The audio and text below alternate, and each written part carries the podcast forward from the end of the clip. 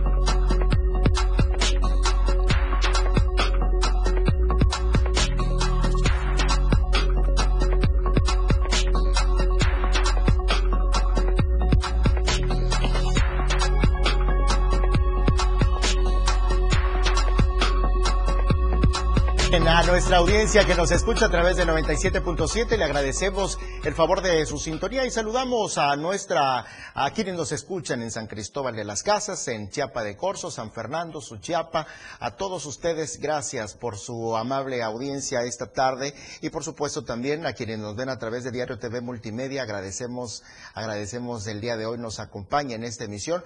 En un inicio de semana, en un arranque de semana mucho, muy caótico en la capital de Chiapas, Tuxtla Gutiérrez, diferentes manifestaciones, diferentes puntos bloqueados, muchas denuncias, pocas atenciones, según lo que demandan las mismas personas y conformes que el día de hoy tomaron vialidades como eh, la vía Chiapa de Corso Tuxtla Gutiérrez. Sobre esto estuvo por ahí nuestro compañero José Salazar dando puntual seguimiento a lo que acontecía desde muy temprana hora cuando se dio a conocer esta situación.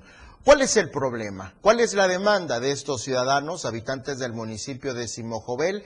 Es que fueron em, eh, desatendidas por varias administraciones su eh, petición de la creación de un camino que aseguran comunica más de 47 comunidades e incluso comunica al estado de Chiapas con Tabasco. Sin embargo, hasta el momento no han tenido eh, atención por parte de las autoridades. Hasta este momento eh, aseguran ni la expresidenta Viridiana Hernández ni el actual presidente han atendido sus demandas. De tal suerte que, al no tener éxito, allí en el ayuntamiento de Simojovel, llegaron hasta la capital del estado en exigencia de que las autoridades estatales intervengan. Hasta alrededor de las nueve de la mañana, cuando se había registrado, eh, eh, cuando ya llevaba algunas horas este, este plantón, esta, este cierre de las vialidades, denunciaron que no habían sido atendidos por ninguna autoridad estatal. Estaban esperando entonces que la Secretaría General de Gobierno acudiera a su llamado y les brindara un espacio para el diálogo y que pudieran tener una pronta solución a sus demandas. En tanto eso no sucediera, la vialidad no iba a ser liberada. Infinidad de personas han caminado, han tenido que hacerlo a pie eh, vimos desde adultos mayores, eh, mujeres, hombres, jóvenes, todos caminando, muchas personas incluso haciéndolo con maletas a cuesta, porque se dirigían hacia el Aeropuerto Internacional Ángel Albino Corso, se habilitaron como vías alternas el Libramiento Sur, la vía hacia Copolla y otras, eh, otros caminos de terracería para poder sortear este bloqueo y poder continuar con las actividades eh, habituales. Sin embargo, insisto, hasta el inicio de esta emisión aún no hay respuesta por parte de las autoridades. En otro orden de ideas, en otro municipio, la mañana de este lunes, un grupo de maestros de las escuelas telesecundarias en el municipio de Cocingo realizan un bloqueo total en la entrada de este municipio. Exigen atención a sus demandas y la activación de clases para escuelas ubicadas en los barrios Ampliación Agua Azul y Laja Tendida. De igual manera, denuncian la falta de atención de Ángel Manuel Una Toro y Lenin Gumeta Nucamendi por no atender sus demandas. Y en otro municipio, esto fue en Ocosingo. Ahora, en Venustiano Carranza, este fin de semana fue de eh, muchísima eh, complicación. Una persona perdió la vida en ataque armado en el municipio de Venustiano Carranza, informó la OCES, Casa del Pueblo, y los SRC en un comunicado. Se detalló que personas que portaban arma de fuego alrededor de las 7 de la mañana de hoy domingo, a bordo de camiones, realizaron una eh, agresión al ejido San Isidro municipio de Venustiano Carranza, en la que un compañero perdió la vida a causa de las balas. Por este hecho, la OCES, Casa del Pueblo y OCES RC pide la intervención del gobierno para el desmantelamiento y castigo del grupo criminal que mantiene aterrorizada a la población de los municipios de Villa Las Rosas, Socoltenango y Venustiano Carranza. En su, en su comunicado señalan que en esa región también opera un grupo paramilitar de la zona cañera. Y al respecto de este tema, la Alianza de Comuneros Indígenas Chile, San Bartolomé de los Llanos, desmiente haber participado en estos actos de violencia en contra de la organización campesina Emiliano Zapata, o CES, Casa del Pueblo. Rechazan también tener relación alguna con grupos de delincuencia organizada, como lo indican en un comunicado de fecha 7 de noviembre en el que informan de la agresión que dejó sin vida a Jesús Solórzano Díaz, integrante de la OCES Casa del Pueblo. Aclaran que su lucha es eh, puramente agraria y buscan una solución a través de la vía pacífica, por lo que reiteran su compromiso a favor de la vía y la justicia. Sobre este mismo tema, la Fiscalía General del Estado se posicionó al respecto. Inició una carpeta de investigación en contra de quién o quienes resulten responsables por los delitos de homicidio doloso, lesiones y los que resulten cometidos en el municipio de Venustiano Carranza. Tras conocer la noticia criminal, elementos de la policía especializada acudieron a la colonia San Isidro, cerca de Balneario La Sirenita, en el municipio de Venustiano Carranza. Ahí constataron que una persona de nombre Jesús N. había sido privada de la vida por proyectil de arma de fuego. Asimismo, Jesús N. fue lesionado con impacto de bala en la pierna. De acuerdo a las primeras investigaciones, un vehículo con cuatro personas armadas ingresó a la colonia San Isidro. Los habitantes rodearon la unidad automotriz, por lo que los tripulantes del automóvil rodeado dispararon contra los colonos. Los agresores, se sabe, huyeron. Hay una problemática histórica en Chiapas, los chimalapas, justamente esta, esta cuestión territorial, esta disputa territorial por eh, eh, la vía limítrofe entre Oaxaca y nuestro estado, allá por Cintalapa. Y tras muchos años de situaciones jurídicas, tras muchos años de litigio, la Suprema Corte de Justicia de la Nación, en el pleno de este lunes, previsiblemente emitirá una sentencia intacable con relación a la controversia constitucional 121-2012 derivado del conflicto de límites de tierras entre Chiapas y Oaxaca. El estatus actual de la controversia es el resultado de las omisiones de los dos gobiernos sexenales anteriores al actual quienes desatendieron el proceso jurídico, dejando pasar fechas de término para presentar documentales y periciales, consultas a la población y demás recursos de aclaración. Sobre esto, importante mencionarle, en su tiempo, los titulares de la Secretaría General de Gobierno tuvieron los tiempos y los plazos legales que por derecho corresponden y desde el 2013 no se promovió el recurso de reclamación. Derivado de estas omisiones y según documentos oficiales en posesión de este medio informativo, existe la posibilidad de que el recién creado municipio de Belisario Domínguez, al igual que territorios de los municipios de Arriaga, Cintalapa y Ocosocuautla, sean segregados de Chiapas e incorporados a Oaxaca. Los efectos de las omisiones de los funcionarios mencionados se extenderían más allá de estos territorios, ya que darían pie a la definición de los límites con Tabasco, cuyo gobierno mantiene igualmente una controversia en contra de su vecino del sur como tercero interesado de esta controversia 121-2012. Con relación a los límites con Tabasco, la veintena de municipios de Chiapas que podrían resultar enajenados, escúchelo, podrían dejar de ser de Chiapas los siguientes municipios. Reforma, Juárez, Pichucalco, Ostoacán, Sunuapa, Ixtacomitán, Francisco León, Chapultenango, Solosuchiapa, Ixtapangajoya, Ixhuatán, Amatán, Huitiupán, Sabanilla, Tila, Tumbalá, Salto de Agua, Palenque, La Libertad y Catazaja. Al menos esos municipios podrían dejar de pertenecer al Estado de Chiapas, de acuerdo a lo que el día de hoy la Suprema Corte de Justicia de la Nación se prevea pueda resolver y emitir una eh, sentencia a esta controversia constitucional que, como le comentó, es de antaño. Antes de que hagamos la primera pausa, quiero compartirle que eh, en un momento más vamos a tener una entrevista sobre el buen fin que ya se acerca. Será el próximo 10 de noviembre cuando el programa denominado Buen Fin se realice, el cual tiene como objetivo brindar una reactivación económica. Son diversos grupos comerciales, tanto a nivel local como a nivel nacional, que a través de la Canaco Servitur en Tuxtla Gutiérrez se ha dado ya el anuncio que será este programa previsto para el próximo del 10, perdón, al 16 de este mes, con el propósito y confianza de que se tenga una reactivación económica bastante urgente ante la crisis que se vive derivado de la pandemia. Sin embargo, el panorama pinta bastante reservado, considerando que la crisis se ha remarcado y muchos grupos sociales han señalado que ha sido difícil incluso tener trabajo o mantener la economía, por lo que no se tiene claro cuánto podría tener de incremento esta actividad económica para el próximo buen fin. Y a decir de eh, la secretaria de Economía Federal, hoy justamente en la conferencia mañanera del presidente de la República, Andrés Manuel López Obrador, se hacían dos exhortos a los mexicanos a propósito del buen fin. Le repito que en un momento más estaremos abordando sobre este tema, pero eh, la recomendación a nivel federal era, primero, no hacer compras innecesarias, y comprar lo que se puede pagar. Y por otra parte, aprovechar también eh, las compras eh, relacionadas con viajes, con el servicio turístico, porque aseguraban que pusieron muy buen momento para invertir. en las recomendaciones que emitió hoy la Secretaría de Economía Federal durante la conferencia mañanera del presidente de la República, Andrés Manuel López Obrador.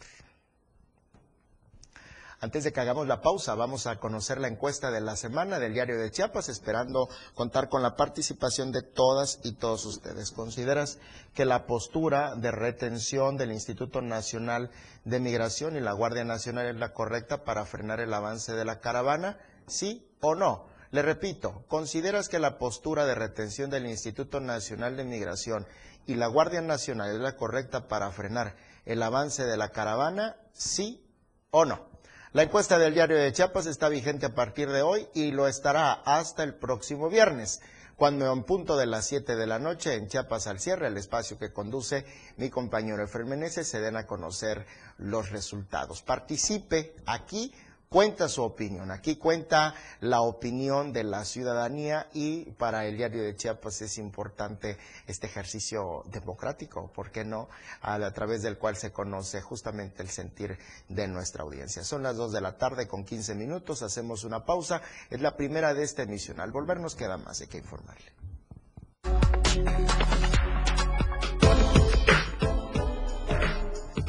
Continúe estando bien informado en Chiapas a diario.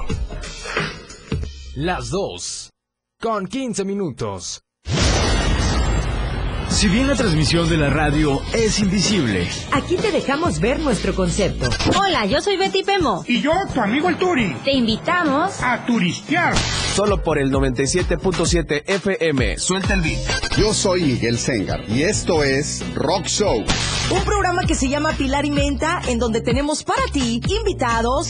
La lista de éxitos, escúchala todos los sábados de 1 a 2 de la tarde por la radio del diario. La radio del diario 97.7. Una radio joven, fresca, versátil. Una amplia programación que va más allá de un concepto radiofónico. 97.7. La radio del diario. Contigo a todos lados. Hola, soy Gerardo Toledo, presidente de la Fundación Toledo AC, y en esta ocasión me quiero referir a ti para invitarte al primer concurso de ilustración, arte y salud pública, prevención y tratamiento de la diabetes. Este evento se debió haber desarrollado el año pasado, pero como consecuencia del COVID-19 decidimos posponerlo. Ante ello y con el compromiso de cumplir con este acuerdo, planteado en su origen por Benar y Fundación Toledo, le damos continuidad a esta propuesta. El concurso tiene el objetivo de incentivar la producción artística local y en esta primera edición se enfocará a jóvenes de 18 a 36 años de edad y tendrá como temática la prevención y el tratamiento de la diabetes. La clínica Benar es especialista en el tratamiento del pie diabético y su fundador, el doctor Antonio Muñoa, es un entusiasta del arte que ve con buenos ojos participar en alianzas como lo hace en este caso con la Fundación Toledo. Nos interesa en esta ocasión que el concurso considere el arte y la salud pública, primero que nada porque deseamos sumarnos a la concientización de una enfermedad mundial que representa una realidad y problema de salud que tiene que ver con la alimentación, hábitos diarios y herencia genética.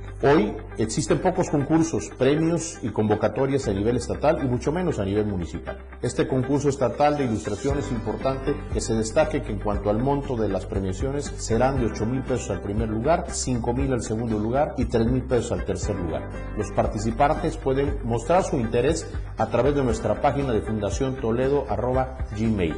Y la convocatoria se amplía en términos del plazo que se tenía previsto del 21 de octubre a petición de los participantes hasta el 13 de noviembre, semana en la que por cierto se celebra la lucha mundial contra la diabetes. Nuestro concurso se le celebrará entre el 18 y el 25 de noviembre. Esperamos tu participación. Muchas gracias. Más noticias para usted en Chiapas a diario.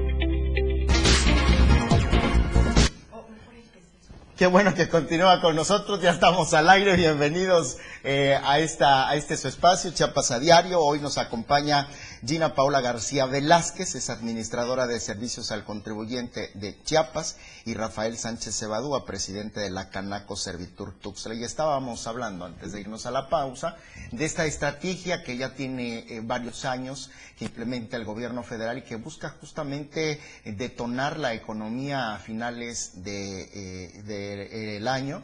Y en esta su edición 2021, una segunda edición pues un tanto compleja en medio de la situación económica que ha dejado la pandemia, pues de nueva cuenta se da esta posibilidad y en Chiapas habrán muchas empresas que estén participando. Así que eh, al presidente de la Canaco Servitur Tuxtla, al administrador de servicios al contribuyente de Chiapas, les doy la bienvenida a este su espacio, Chiapas a diario. Y por favor, don Rafael, coménteme cuál va a ser la participación, cuáles son las expectativas actualmente eh, respecto al buen fin. Buenas tardes por la invitación. Eh, gracias por la invitación a este programa.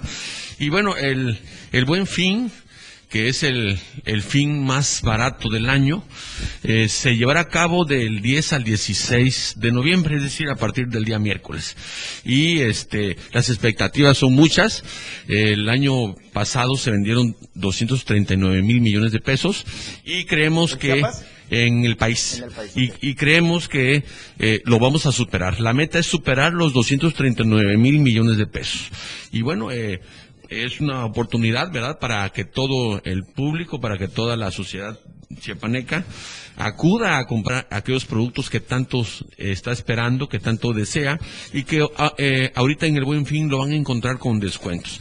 Eh, los invitamos para que hagan una planeación, para que sean responsables en sus gastos. Además. Y por supuesto, eh, también a, a las empresas lo- los estamos invitando para que se inscriban a la plataforma del Buen Fin.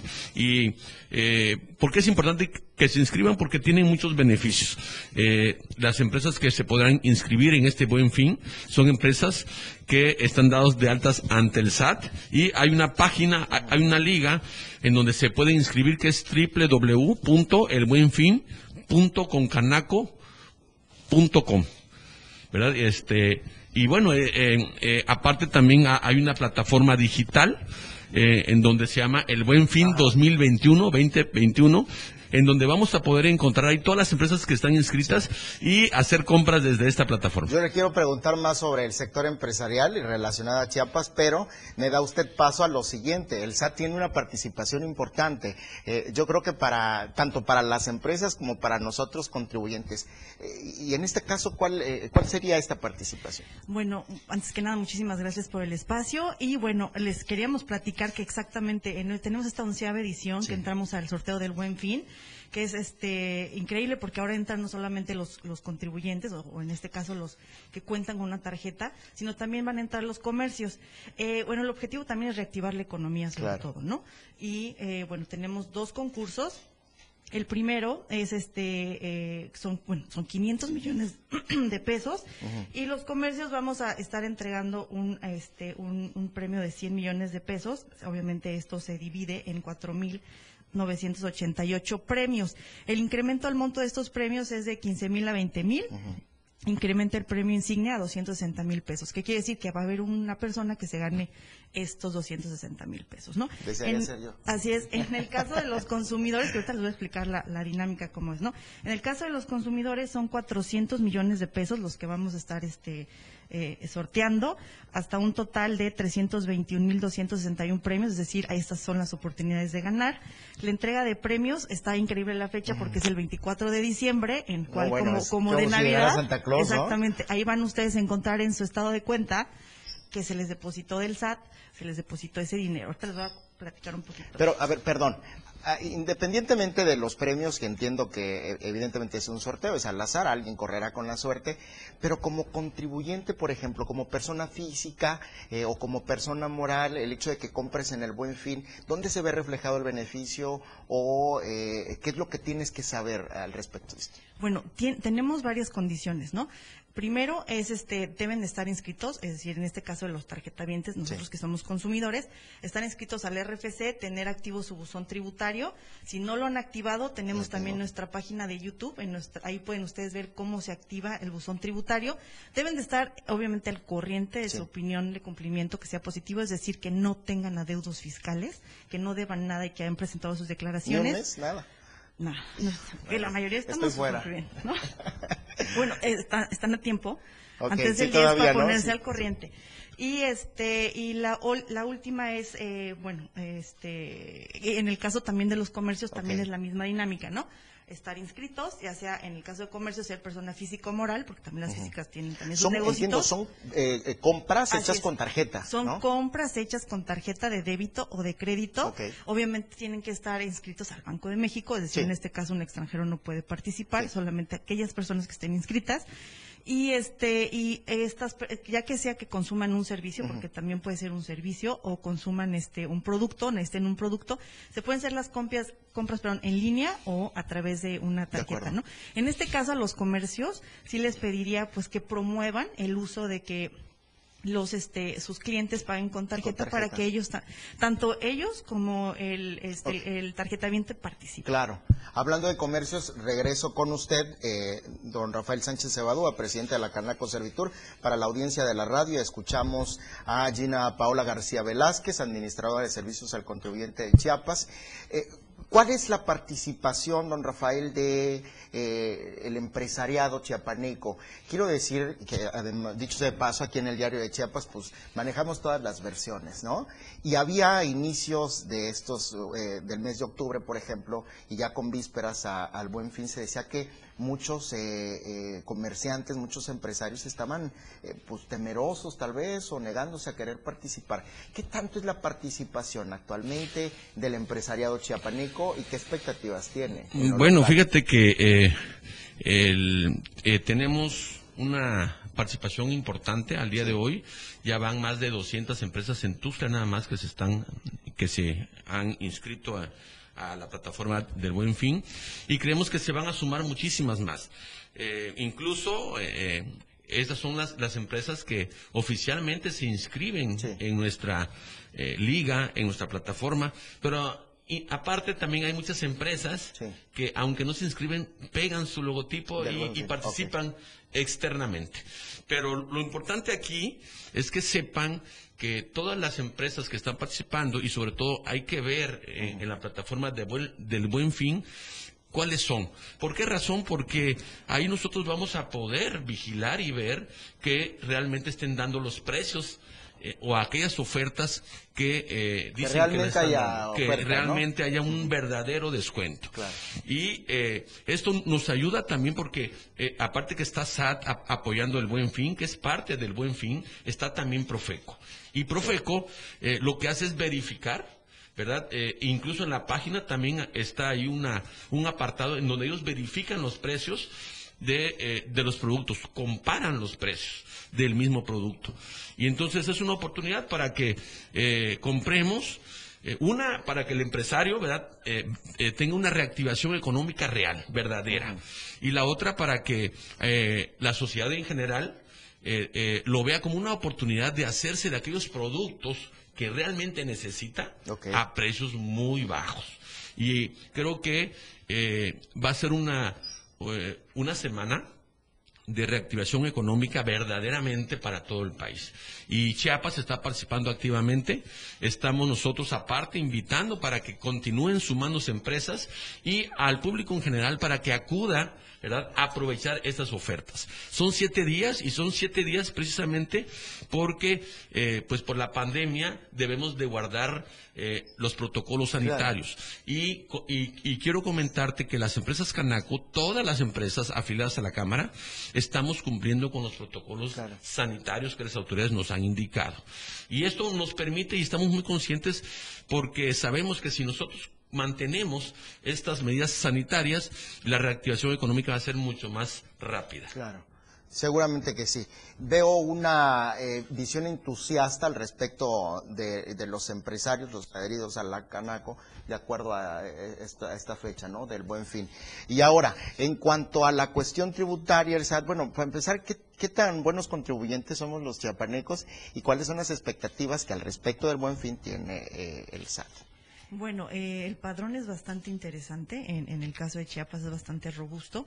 Entre personas físicas y morales es- somos casi dos millones. Somos bastantes. Somos bastantes. Este, obviamente si hay mucho comercio, esperemos que, que el cumplimiento sea oportuno, es decir, que si no han cumplido con algunas de sus obligaciones fiscales, pues se encuentran en este momento, este, lo hagan, ¿no? Tenemos hasta el 9 para que ustedes puedan p- participar y el 10 con toda esa confianza, ¿no? De que puedan, que les regresen su, su dinero que pues gastaron, ¿no? Los rangos de premios, eh, platíquenos. Eh, bueno, los rangos de premios. Eh, Eso nos interesa. Tenemos dos premios que son su- súper interesantes, Sí. obviamente, este, el de, el de 260 mil pesos, que es este tanto para personas, comercios, como el de 250 mil pesos para, para este, personas que, por decir, compran un carro, Sí. supongamos, ¿no? Les cuesta 400 mil el carro, les pueden regresar hasta 260. Entonces el carro te sale a la mitad. Lo mismo pasa con una tele, si les cuesta la tele 20 mil pesos, les pueden regresar este hasta 15 mil pesos y obviamente la tele te salió en 5 mil pesos, ¿no? Entonces estén muy atentos, no necesitan comprar ningún boleto, no necesitan nada, simplemente pasar su tarjeta de Pues es crédito y de débito, Ah, ¿Hay un mínimo? 250 pesos. 250 o sea, pesos. con 250 pesos Si- ustedes si, ya si están vas a cargar gasolina y la gasolina tiene algo de buen fin, ya con eso. Sí, exactamente. Perfecto. Entonces sí, trato de ponerme al corriente. Solo es un mes, no son tantos. Por favor. Con uno Sí, que- Por favor, hay que poner el ejemplo, ¿no? Ya lo sé, claro que sí. Bueno, por favor, antes de irnos, nos queda un minuto. eh, díganos eh, mayor información sobre las empresas que van a participar en el Buen Fin. Bueno, vamos a encontrar artículos de todo tipo, todo el comercio está abierto en general y lo que sí te puedo decir es que lo que más se vende en este buen fin son artículos para el hogar, servicios, eh, ropa y calzado, joyería, electrónica, salud y higiene, línea blanca y electrodomésticos. Y en esta ocasión también ya están entrando eh, empresas del sector turismo.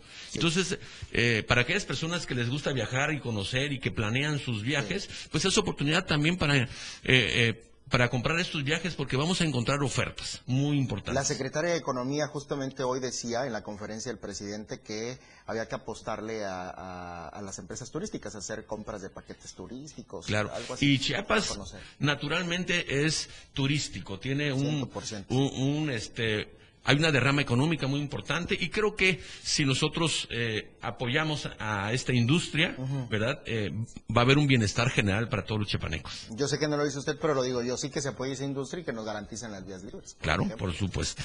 ¿Usted dónde podemos tener más información al respecto? Bueno, tenemos en nuestra página de internet es www.sat.gov.mx, también está www.elbuenfin.org. Ustedes ahí podrán este, tener mayor información respecto de este sorteo. Les agradezco mucho que hayan estado hoy aquí. Es Gira Paola García Velázquez, administradora de servicios al contribuyente de Chiapas, y Rafael Sánchez Cebadúa, presidente de la Canaco Servitur Tuxtla. Tengo que hacer una pausa, son las 2 con 31, volvemos con más.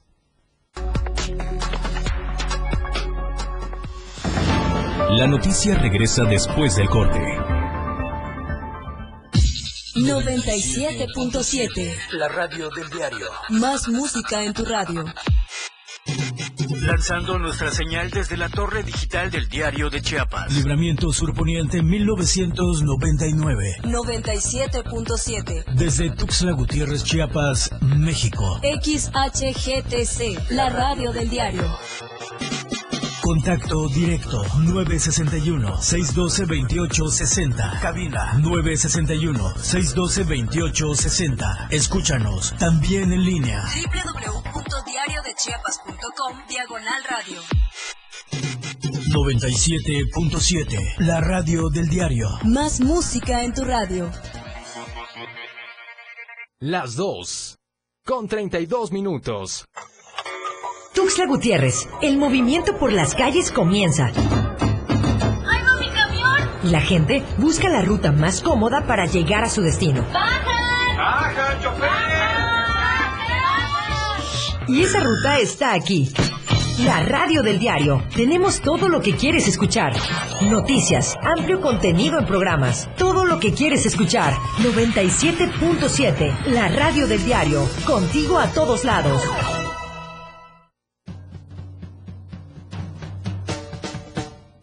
Ellos. Cosita Santa.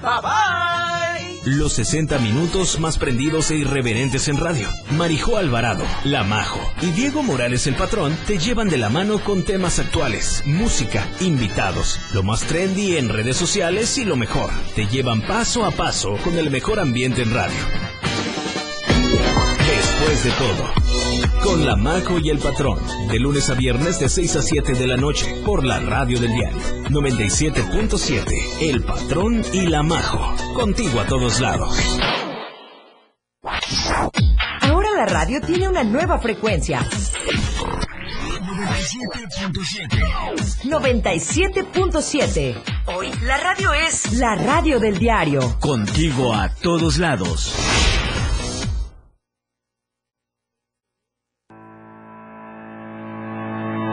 Todas las noticias por la radio del diario.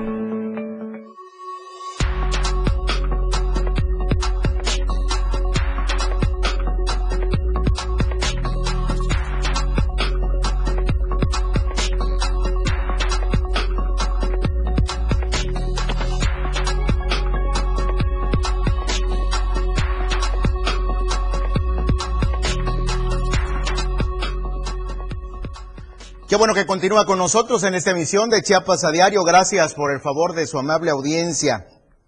En temas nacionales, por cierto que son las 2 de la tarde con 34 minutos, usted que nos escucha a través del 97.7 en San Cristóbal, Chiapa de Corzo, San Fernando, Berriozábal, Cozocuautla, hasta allá. Eh, nuestro agradecimiento por su preferencia y a quienes nos ven en cualquier parte del mundo a través de Diario TV Multimedia también, gracias por estar al pendiente nuestro.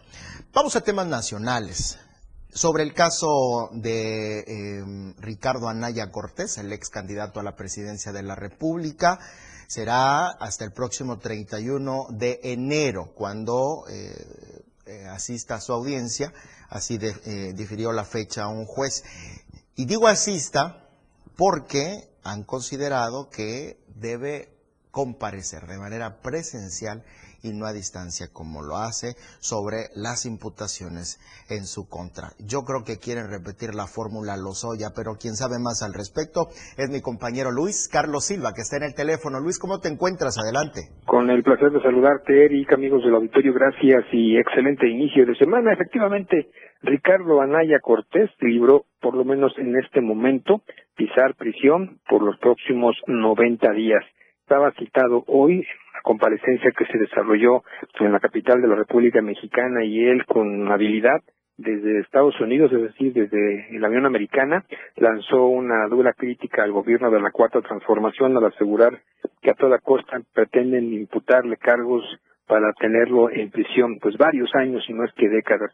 Y es que desde Nueva York, desde la Gran Manzana, eh, Ricardo Anaya aseguró que el gobierno que encabeza Andrés Manuel López Obrador busca en todo momento fincarle cargos por el tema de corrupción y haber recibido algo así como seis millones de dólares por el tema de la reforma energética, esta tan llevada y tan traída en los tiempos de Enrique Peña Nieto. Y es que a pesar de que hoy debió haber comparecido y no lo hizo, el juez le difiere de la audiencia para que se prepare bien su defensa y por lo menos en los próximos 91 días no se preocupe de poder estar como lo, le ocurre ahora a Emilio Lozoya y a la misma Rosario Robles, quienes ambos se encuentran recluidos en diferentes penales.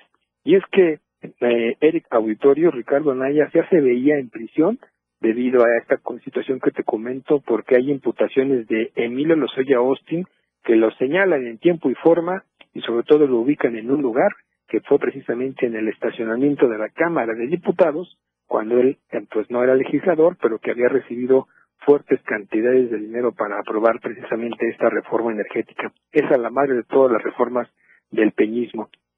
Eh, también, te quiero comentar que de acuerdo a lo que se ha mencionado en una entrevista para el, el Wall Street Journal, directamente desde Estados Unidos, el mismo eh, Ricardo Naña dijo que desafortunadamente en México no todos tienen la misma suerte que los que gobiernan, es decir, aquellos que están en el poder se apoderan del mismo y sobre todo hacen todo lo posible para destruir a sus adversarios políticos como él lo, considera que fue durante la campaña presidencial.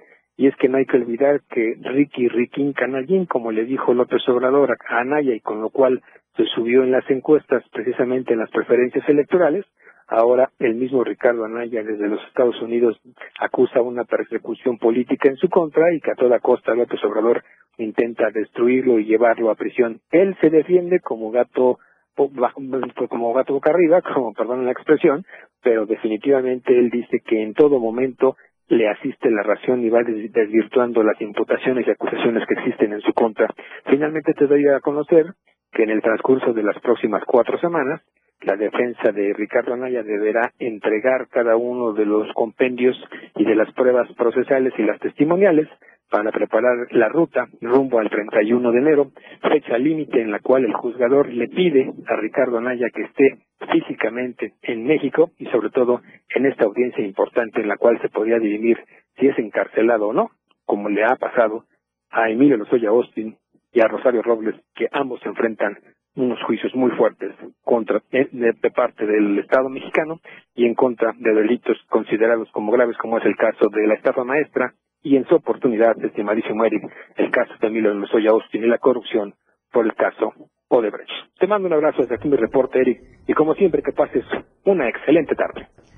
Luis, gracias, excelente tarde y un saludo para ti hasta la Ciudad de México. Así las cosas en este tema eh, nacional, de carácter nacional, y esta disputa, este estira y afloje entre el presidente de la República, eh, Andrés Manuel López Obrador, y su ex contrincante, Ricardo Anaya Cortés, quien ha sido crítico de su gobierno.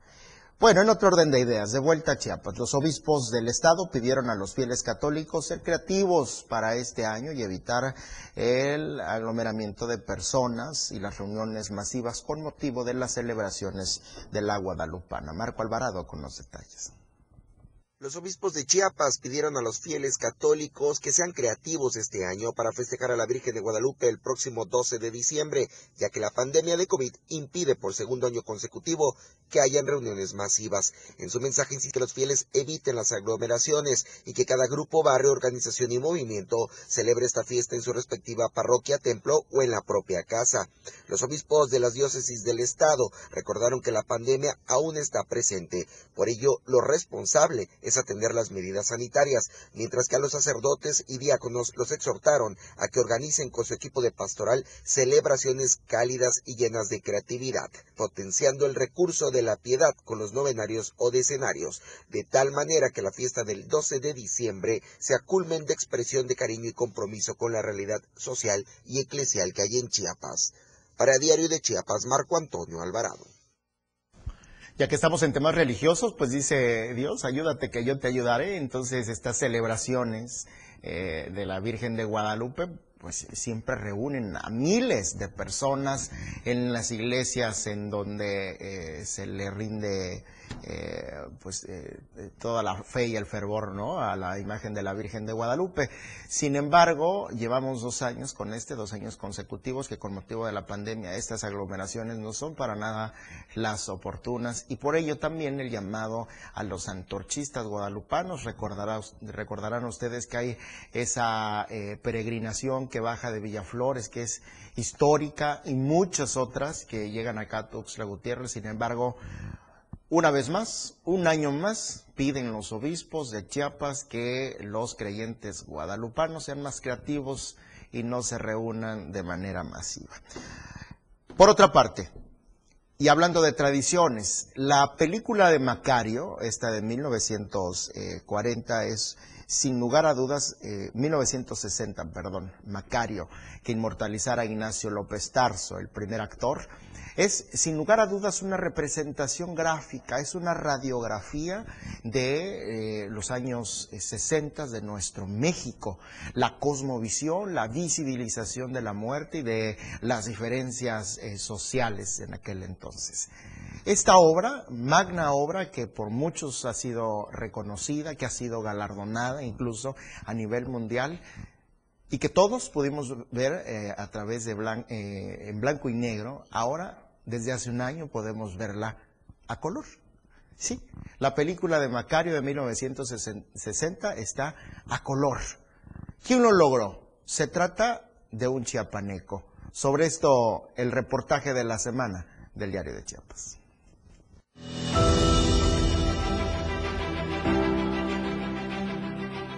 Durante el confinamiento de la pandemia por el COVID-19, Waldenberg Pérez Zúñiga, estudiante de desarrollo de software de la Universidad Autónoma de Chiapas, se dedicó a colorear la película Macario, proyectada en 1960 y una de las más queridas por los mexicanos. Waldenberg inició convirtiendo fotos antiguas de Tuxtla Gutiérrez a color y al ver la aceptación de su trabajo, decidió hacerlo con la película mexicana favorita de su familia.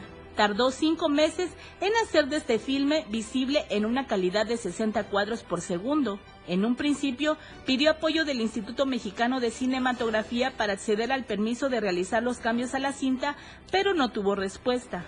Pese a esto, el joven estudiante continuó con el trabajo para el que usó programas de inteligencia artificial. Macario Color ahora se proyecta en varias entidades del país como Jalisco, Ciudad de México, por supuesto el estado de Chiapas, tan solo por mencionar algunos. Esto desde el canal de YouTube de Goldenberg, donde publicó el resultado del filme sin fines de lucro. Macario es una película mexicana dirigida por Roberto Gabaldón.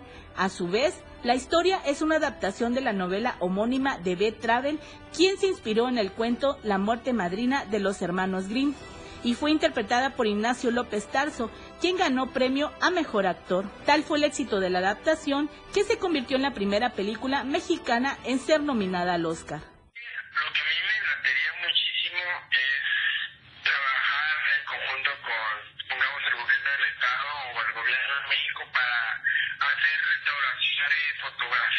De fotografías antiguas, porque me he dado cuenta que hay muchas, muchas fotos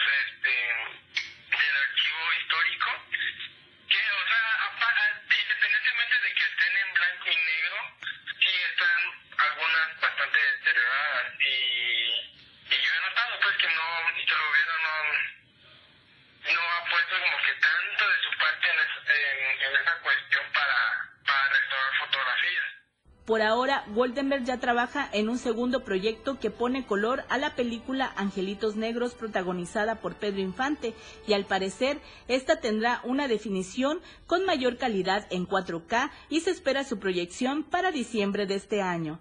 Para Diario de Chiapas, Jenny Pascasio. Pues qué bueno que de esta manera se inmortalizan estas grandes cintas, eh, el cine mexicano de aquella época, el de la época de oro, realmente es un cine que vale mucho y que ha sido apreciado, que ha sido apreciado poco, y con esta técnica seguramente podrá inmortalizarse, podrán inmortalizarse estas creaciones. Son las 2 de la tarde con 45 minutos, tengo que hacer una pausa, la última al regresar todavía hay más de que informarle. Porque usted tiene el derecho de estar bien informado. Chiapas a diario. Las 2. Con 45 minutos. En cada momento, en cada segundo, minuto y hora, las noticias siempre le acompañan y Chiapas al cierre le presenta las noticias más sobresalientes del día y lo que sucede al momento. Chiapas al cierre, de lunes a viernes de 7 a 8 de la noche, con Efren Meneses, por la radio del diario 97.7, contigo a todos lados.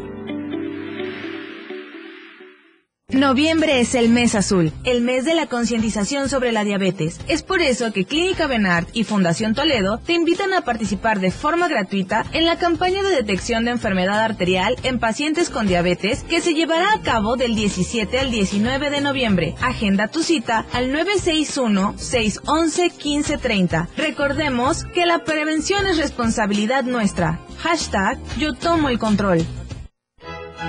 La música puede definirse a muy grandes rasgos como una sonoridad organizada, coherente, significativa.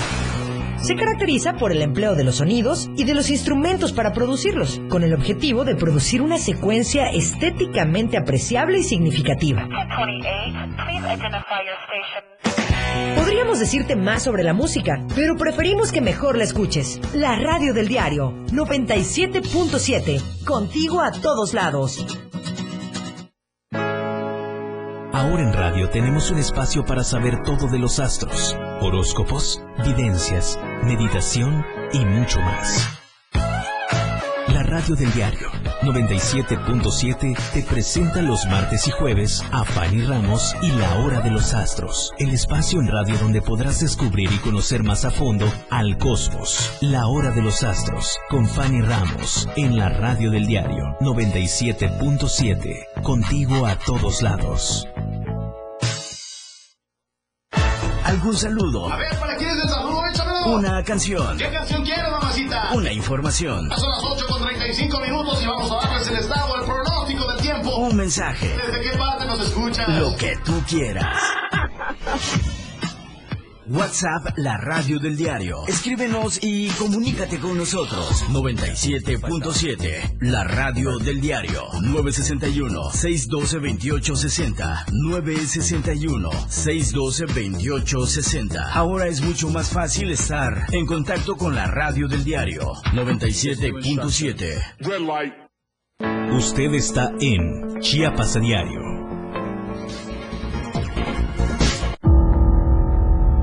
¿Qué son las noticias? ¿Quién las cuenta? Las horas hacen los días y los días hacen la historia. Se forma la noticia con alteración, con cambios, y el cambio produce atención. Atención es tan esperada, los cambios producen buenas noticias en el tiempo y este transforma los sueños en hechos. Y nosotros tenemos muchas noticias que brindarte con nuevos horizontes, nuevos anhelos, nuevas perspectivas. En Diario TV Multimedia, conectamos tu día con el mejor equipo técnico y humano para mantenerte informado. Diario TV Multimedia. Dos años de grandes noticias. Gracias a ti. Mi reconocimiento a todas y todos mis compañeros que hacen posible la magia de comunicarle, de producir eh, todos estos programas que a través de Diario TV Multimedia, a través de las redes sociales del Diario de Chiapas, usted puede compartir. Es un trabajo extenuante, somos muchas manos trabajando a través de eh, estas plataformas de Diario TV Multimedia para informarle, para entretenerle, para comunicarle. El reconocimiento, el esfuerzo es de todos ellos. Felicidades, enhorabuena por estos dos años de los que apenas llevo uno formando parte del equipo. Bueno, vamos a otro orden de ideas. El presidente municipal de Panteló, Raquel Trujillo Morales, aseguró que lo están presionando para que renuncie. Ha recibido amenazas de muerte. Los detalles nos lo presenta, nos los presenta Marco Alvarado. El presidente municipal de Panteló, Raquel Trujillo Morales, aseguró que lo están presionando para que renuncie al cargo, llegando incluso a las amenazas contra su vida y su libertad. Esto durante una rueda de prensa en la que señaló que podría ser la última vez que hable porque hay amenazas de muerte por parte del grupo criminal El Machete y de cárcel en caso de que el Congreso le retire sus derechos políticos. Reveló también que Leonel Inocencio Reyes González, coordinador de asesores de la Secretaría General de Gobierno, fue quien lo retuvo y presionó durante horas el pasado 29 de septiembre para obligarlo a dimitir y ahora que el Congreso del Estado es el que tiene la intención de iniciar un proceso de desafuero en su contra. ¿Qué hice yo? ¿Qué interés afecté al haber ganado las elecciones de manera legítima en mi municipio? ¿Quién está detrás de todo esto? No lo sé. Lo, lo que sí puedo decirles es que es evidente que afecte sus planes al asumir el cargo de presidente municipal firmara mi renuncia, que era por el bien, que era para poder llevar la paz a Panteló, que a través de mi renuncia la paz se establecería en Panteló.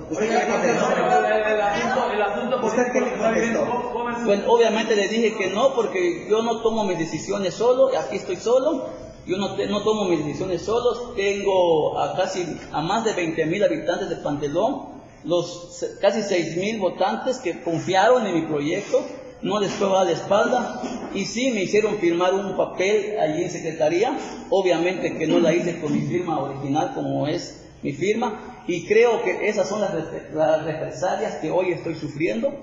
Creo que esa es ahora eh, la consecuencia de que sí o sí ya eh, me están fabricando este delitos.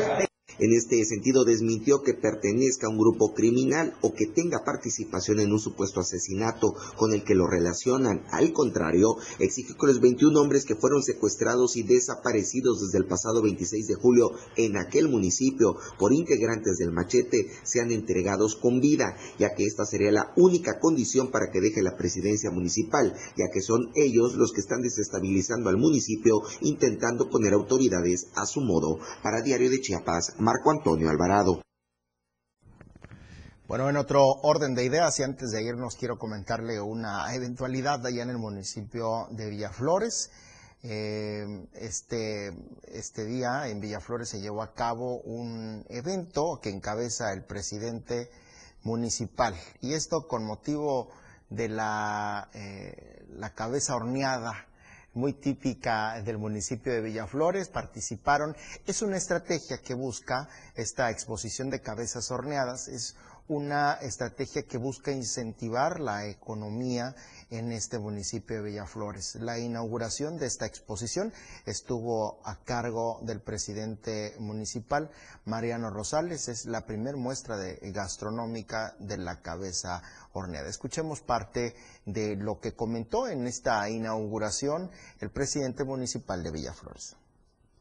Hoy damos eh, la inauguración, el corte de listón de la primer muestra gastronómica que queda decretado la cabeza horneada, celebrando el 145 aniversario de Villaflores. Hoy activamos la economía, Villaflores para adelante y desde Villaflores la cabeza horneada desde Villaflores para el mundo. Un saludo desde Villaflores. Bien, pues así las cosas allá en el municipio de Villaflores. Antes de irnos, comparto eh, la última información de nuestro compañero Ainer González al respecto de las acciones para este fin de año que encabezará el magisterio.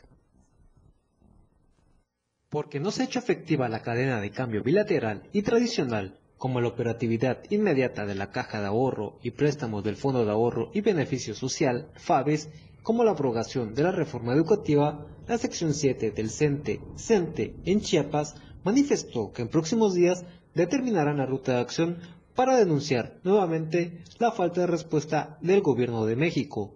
Pedro Gómez Bámaca, secretario general de la sección 7 de la Coordinadora y Sindicato Nacional de Trabajadores de la Educación en Chiapas, explicó que para los días 13 y 14 de noviembre, el Magisterio Chiapaneco llevará a cabo una asamblea para determinar las acciones a realizar ante la falta de respuesta de las autoridades federales a sus peticiones, como la instalación de la Mesa de Atención Nacional AMLOCENTE, Caja de Ahorro, la reinstalación de maestros cesados y el pago de salarios de 33 integrantes de la dirigencia estatal. En cuanto a las escuelas que están pendientes por reconstruir, Gómez Bamaca también señaló que a cuatro años de las afecciones por el sismo no hay avances en materia estructural de las escuelas que se vieron mayormente afectadas por este fenómeno natural. En materia educativa, refirió que los docentes y padres de familia también ya no soportan los gastos que implican las clases presenciales en Chiapas, aun cuando se trata de un número mínimo de escuelas cuyos alumnos sí asisten a las aulas. Respecto al cambio en la dirigencia, expuso que el 12 de octubre venció la toma de nota como líder de la sección 7,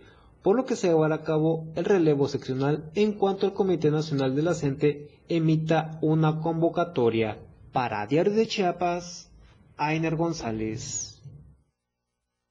La Fiscalía General del Estado, a través de la Fiscalía de Distrito Fronterizo Costa, logró la localización de una adolescente en el municipio de Tapachula, quien fue reportada por familiares como ausente. La menor de 15 años fue reportada como persona ausente desde el pasado 5 de noviembre de 2021. Además del inicio de un registro de atención, se implementó de forma inmediata acciones urgentes de investigación conforme a protocolo de actuación.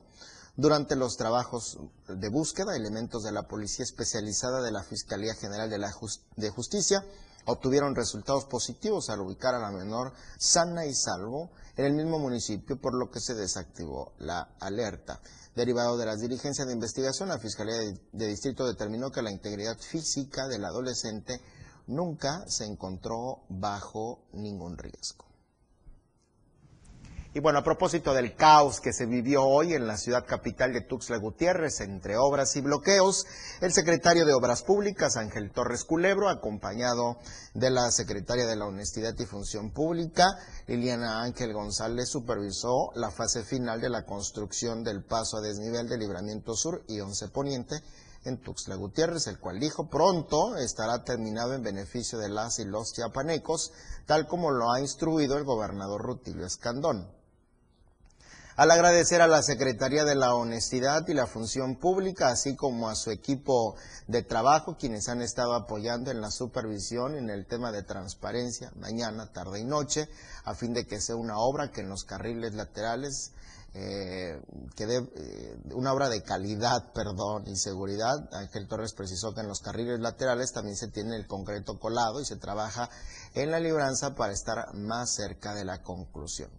Dijo que en unos cuantos días el paso a desnivel de Libramiento Sur y Once Poniente que construye el gobernador Rutilio Escandón será una maravillosa realidad que beneficiará la movilidad urbana, la conectividad de la zona metropolitana y la imagen de la capital chiapaneca. Así que respire, ya pronto acaba. Felicitamos el día de hoy y eh, en su ausencia, por supuesto, le agradezco el favor de su amable audiencia. Hoy está de plácemes, de manteles largos, mi compañera Dora García de Alba, conductora de esta emisión de Chiapas a Diario, eh, pues una de las fundadoras de esta, eh, de esta plataforma de Diario TV Multimedia. Para Dora García de Alba, nuestros mejores deseos. Cuando son las 2 de la tarde con 59 minutos, le agradezco. Soy Eric Ordóñez, qué bueno que nos acompañó hoy en Chiapas a Diario. Mañana tenemos una cita a las 2.